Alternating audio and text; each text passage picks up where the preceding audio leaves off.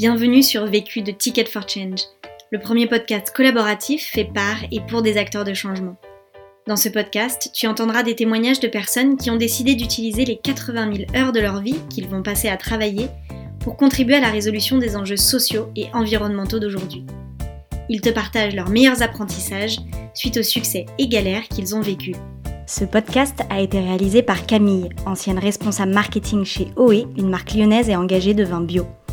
Elle est aujourd'hui à la recherche d'un nouveau challenge dans le secteur de l'innovation sociale. Si tu souhaites toi aussi réaliser tes propres podcasts, rendez-vous sur notre site ticketforchange.org où tu trouveras l'accès à notre formation en ligne. Et si tu apprécies Vécu, n'hésite pas à nous laisser un commentaire et une pluie d'étoiles sur Apple Podcast. À jeudi prochain et bonne écoute. Je n'ai qu'une question à vous poser. C'est quoi la question? C'est quoi le problème? Vécu À chaque galère, Vécu, des retours d'expérience pour gagner du temps et de l'énergie. Alors, je m'appelle Marie, j'ai 28 ans et j'ai lancé ma marque Les Mécaniques Douces il y a deux ans. Donc, euh, avant, j'ai fait des études d'économie et de gestion à l'université. Et bien que j'étais passionnée par le marketing, je me suis lancée euh, en logistique parce que à l'époque, c'était un secteur super porteur avec le développement des e-commerce et tout ça. Et c'était une période où on était assez frileux, on avait peur de pas forcément trouver du travail. On nous disait souvent qu'il n'y avait pas de débouchés euh, dans tel secteur. Et donc au bout de, de deux ans et demi en, logistique, j'ai décidé d'enfin tenter ma chance et de chercher un travail qui me plaît vraiment. Donc suite à une période un peu de, de réflexion d'environ six mois, euh, j'ai lancé ma marque Les Mécaniques Douces. Les Mécaniques Douces, c'est une marque de broderie joyeuse et responsable. Donc j'ai toute une gamme d'accessoires qui est fabriquée à Paris et qui est upcyclée, c'est-à-dire qu'on revalorise des tissus qui existent déjà. Et j'ai une gamme de vêtements qui est en coton biologique et fabriquée de manière éthique en Asie. Donc la plupart de mes produits sont brodés à la main et la broderie c'est un savoir-faire qui représente bien mes valeurs parce que c'est quelque chose d'assez lent, qui prend du temps. Donc ça représente bien le slow life. Je propose aussi de personnaliser les produits, ce qui permet de faire des beaux cadeaux et c'est assez touchant car la plupart de mes clients se prennent vraiment la tête pour trouver euh, la bonne idée euh, qui fera plaisir à leurs proches. Mon produit phare, c'est un t-shirt brodé personnalisable, emballé dans son furoshiki, donc c'est un emballage en tissu réutilisable. Et euh, mon but au travers de ce packaging, c'est de sensibiliser les gens au zéro déchet. Et mon challenge aujourd'hui, c'est de passer toute ma gamme de vêtements aussi en fabrication locale à Paris et en upcycling et mon but, c'est vraiment de polluer le moins possible avec mes produits. La question. La question à laquelle je vais répondre dans ce podcast, c'est comment se réorienter et changer de voie quand on est un peu perdu? Le vécu.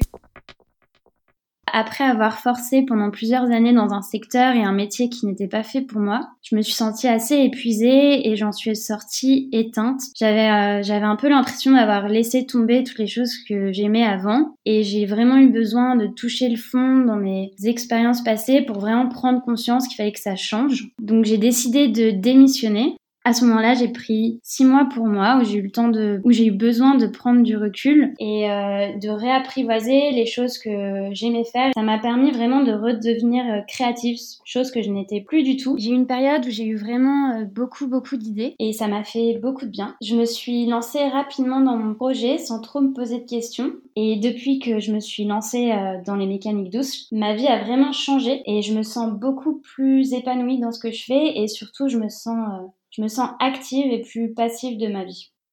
Premier apprentissage. Mon premier apprentissage, c'est faire le bilan des expériences passées. Alors, moi, pour ma part, pendant cette période de six mois, j'ai eu la chance d'être accompagnée et j'ai fait deux programmes différents. Un programme qui s'appelle Oser son potentiel, qui est un séminaire qui est vraiment euh, qui cible à, à, retrouver ce qui nous anime et vraiment trouver son, sa mission de vie, qui peut ensuite euh, qui peut s'illustrer par plein de choses différentes. Euh, il faut vraiment retenir que bah, on n'a pas juste euh, un métier, euh, il y a plein de choses qu'on peut faire, mais il faut vraiment juste trouver ce fil directeur un peu qui va, qui va nous animer tout le notre vie. Et j'ai rejoint aussi une association qui s'appelle le réseau Primaveras et qui accompagne des personnes, toutes de profils très très différents, qui veulent se réorienter. Et là, c'est vraiment pour euh, nous aider à construire un nouveau projet. C'est vraiment important de d'abord faire, euh, faire le bilan, prendre du recul. Moi, je suis vraiment ressortie éteinte de mes expériences passées Et j'avais besoin du coup de me reconnecter aux choses que j'aime. Et donc ça, ça peut prendre un peu de temps. C'est vraiment important d'ouvrir les champs des possibles en envisageant tout, euh, tout ce qu'on pourrait avoir envie de faire, même les choses qui sont complètement euh, irréalistes, euh, impensables, parce que juste ce qui est important, c'est d'en tirer des informations, de pas voilà rester dans une dans une case, mais de se dire que tout est possible et ça doit vraiment être une période très positive avec beaucoup d'espoir où on se dit que ben en fait on va on va se lancer dans quelque chose qu'on va qu'on va vraiment aimer faire et ensuite, la troisième étape, ça va être vraiment de, faire des choix. Donc du coup, de, faire des choix par rapport à sa vie euh, en ce moment, de, nos priorités, de ce qu'on a envie de faire. Et donc du coup, supprimer euh, les choses qui sont pas réalisables et voilà, choisir un projet qu'on a envie de tester. Euh, et ensuite, bah, le principal, c'est de se lancer et d'essayer.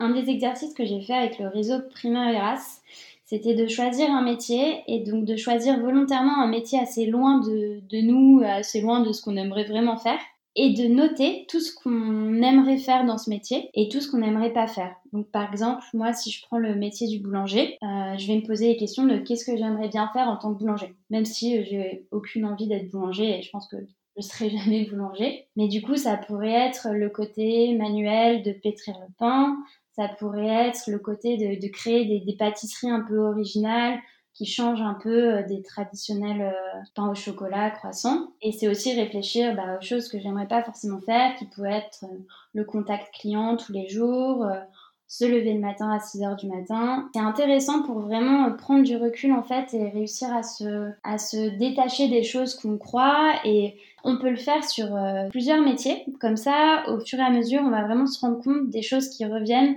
qui sont assez euh, récurrentes. J'aimerais bien conseiller un podcast pour euh, des périodes comme ça de réflexion et c'est le podcast Change ma vie. Donc il y a plusieurs épisodes sur la loi de l'attraction que je trouve hyper hyper intéressants et qui sont pleins de bon sens. Et il y a un exercice que j'ai particulièrement apprécié et qui m'aide beaucoup dans la vie de tous les jours. Et il faut savoir que bah, je continue encore à chercher les choses que j'aime, euh, les choses dans lesquelles j'ai envie de me lancer, etc.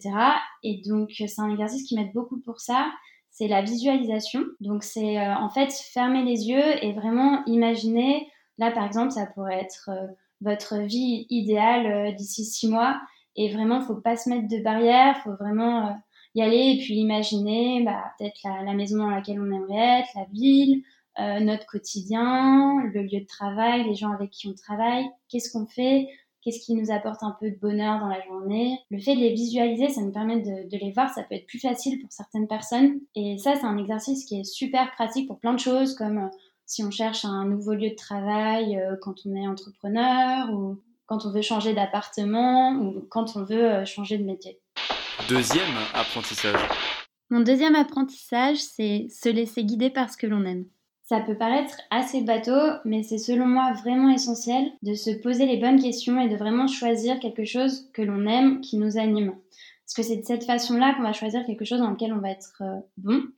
Et c'est vrai qu'il faut surtout, et ça c'est une des choses que j'ai appris euh, euh, durant mes séminaires, tout le coaching que j'ai pu faire, etc., c'est que c'est très important de miser sur ses qualités. Et il faut arrêter de toujours vouloir euh, se, forcer à faire des choses dans lesquelles on n'est pas bon parce qu'on se dit que c'est justement important de devenir bon dans tout ça. En fait, euh, il faut vraiment, c'est ce qu'il faut pas faire. Il faut plutôt euh, voilà, aller dans les choses où on est naturellement bon parce que c'est là où ça va être ça va être facile, ça va être agréable. C'est vraiment en se lançant dans les choses qu'on aime qu'on va être bon et que ça va être euh, facile et naturel en fait. Récemment, j'ai regardé un documentaire qui m'a vraiment intriguée. C'est Être et devenir et ça parle de parents qui ont déscolarisé leurs enfants volontairement. Euh, du coup, je sais pas si je suis pour ou contre, mais c'était vraiment super intéressant euh, de voir du coup en fait ces enfants qui sont laissés en autonomie dès le plus jeune âge et qui, qui vont du coup naturellement vers les choses qu'ils aiment et qui vont apprendre tout autour de ces choses-là. Et du coup, ça fait des enfants en fait qui vont être, qui vont développer euh, euh, des compétences et qui vont être vraiment bons dans un domaine euh, beaucoup plus rapidement que les enfants qui vont à l'école et qui doivent apprendre différentes matières et qui vont devoir voilà, faire des choses qu'ils n'aiment pas forcément, etc. Et j'ai trouvé ça super intéressant parce que ça illustrait vraiment bien ce que je pense que c'est hyper important de, de, se lancer dans quelque chose qu'on qu'on aime et que c'est comme ça qu'on va trouver la chose dans laquelle on va être bon. Et euh, suite à ce documentaire, je me suis vraiment euh, pris la tête en fait à essayer de, réfléchir à toutes les choses que j'aimais faire moi quand j'étais petite. parce que je me suis dit ça allait sûrement m'apporter des informations intéressantes pour moi aujourd'hui. Et donc, ouais, j'ai vraiment pris le temps de réfléchir à ça. Pour donner un exemple, du coup, j'ai repensé à moi quand j'étais petite fille et que, ben, en fait, je passais beaucoup, beaucoup de temps à dessiner des petites femmes et à les habiller et j'adorais choisir leur tenue. Donc, c'est vrai qu'aujourd'hui, c'est rigolo parce que du coup, je lance une marque de mode et, euh, et ça prouve bien que j'aime vraiment faire ça depuis euh, toute petite.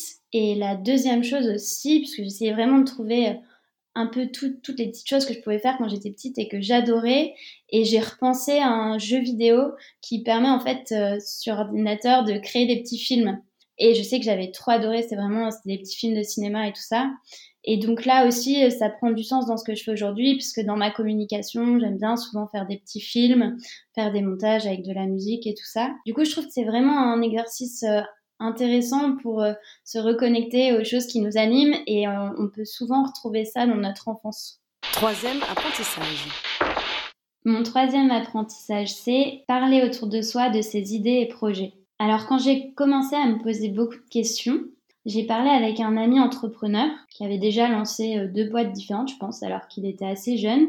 Et il m'a donné un très bon conseil. Il m'a dit, surtout quand tu as une idée, tu dois en parler au maximum de personnes autour de toi et tu dois pas avoir peur qu'on pique ton idée. Parce que c'est vraiment en échangeant avec les gens que tu vas avoir leur retour, qu'ils vont te donner d'autres idées, que tu vas voir si tu es sur une bonne piste. C'est vraiment, en fait, c'est la base, je pense, c'est la première chose à faire quand on, quand on a une idée, quand on veut se lancer dans son projet, c'est d'en parler autour de soi. Et il m'a dit ça parce que moi, à l'époque, j'étais assez frileuse et j'avais peur qu'on me pique mon idée. Et ça, c'est un des premiers pièges. Euh, pour moi, les mécaniques douces, ça a commencé par une idée de faire des t-shirts brodés. Et j'ai eu la chance parce que quand j'ai eu cette idée-là, euh, d'abord, j'en ai parlé avec mon oncle et je pensais vraiment qu'il allait me dire que c'était euh, que c'était une mauvaise idée. Et en fait, il m'a dit euh, fonce parce qu'il a senti que ça m'intéressait vachement, que ça m'amusait vachement.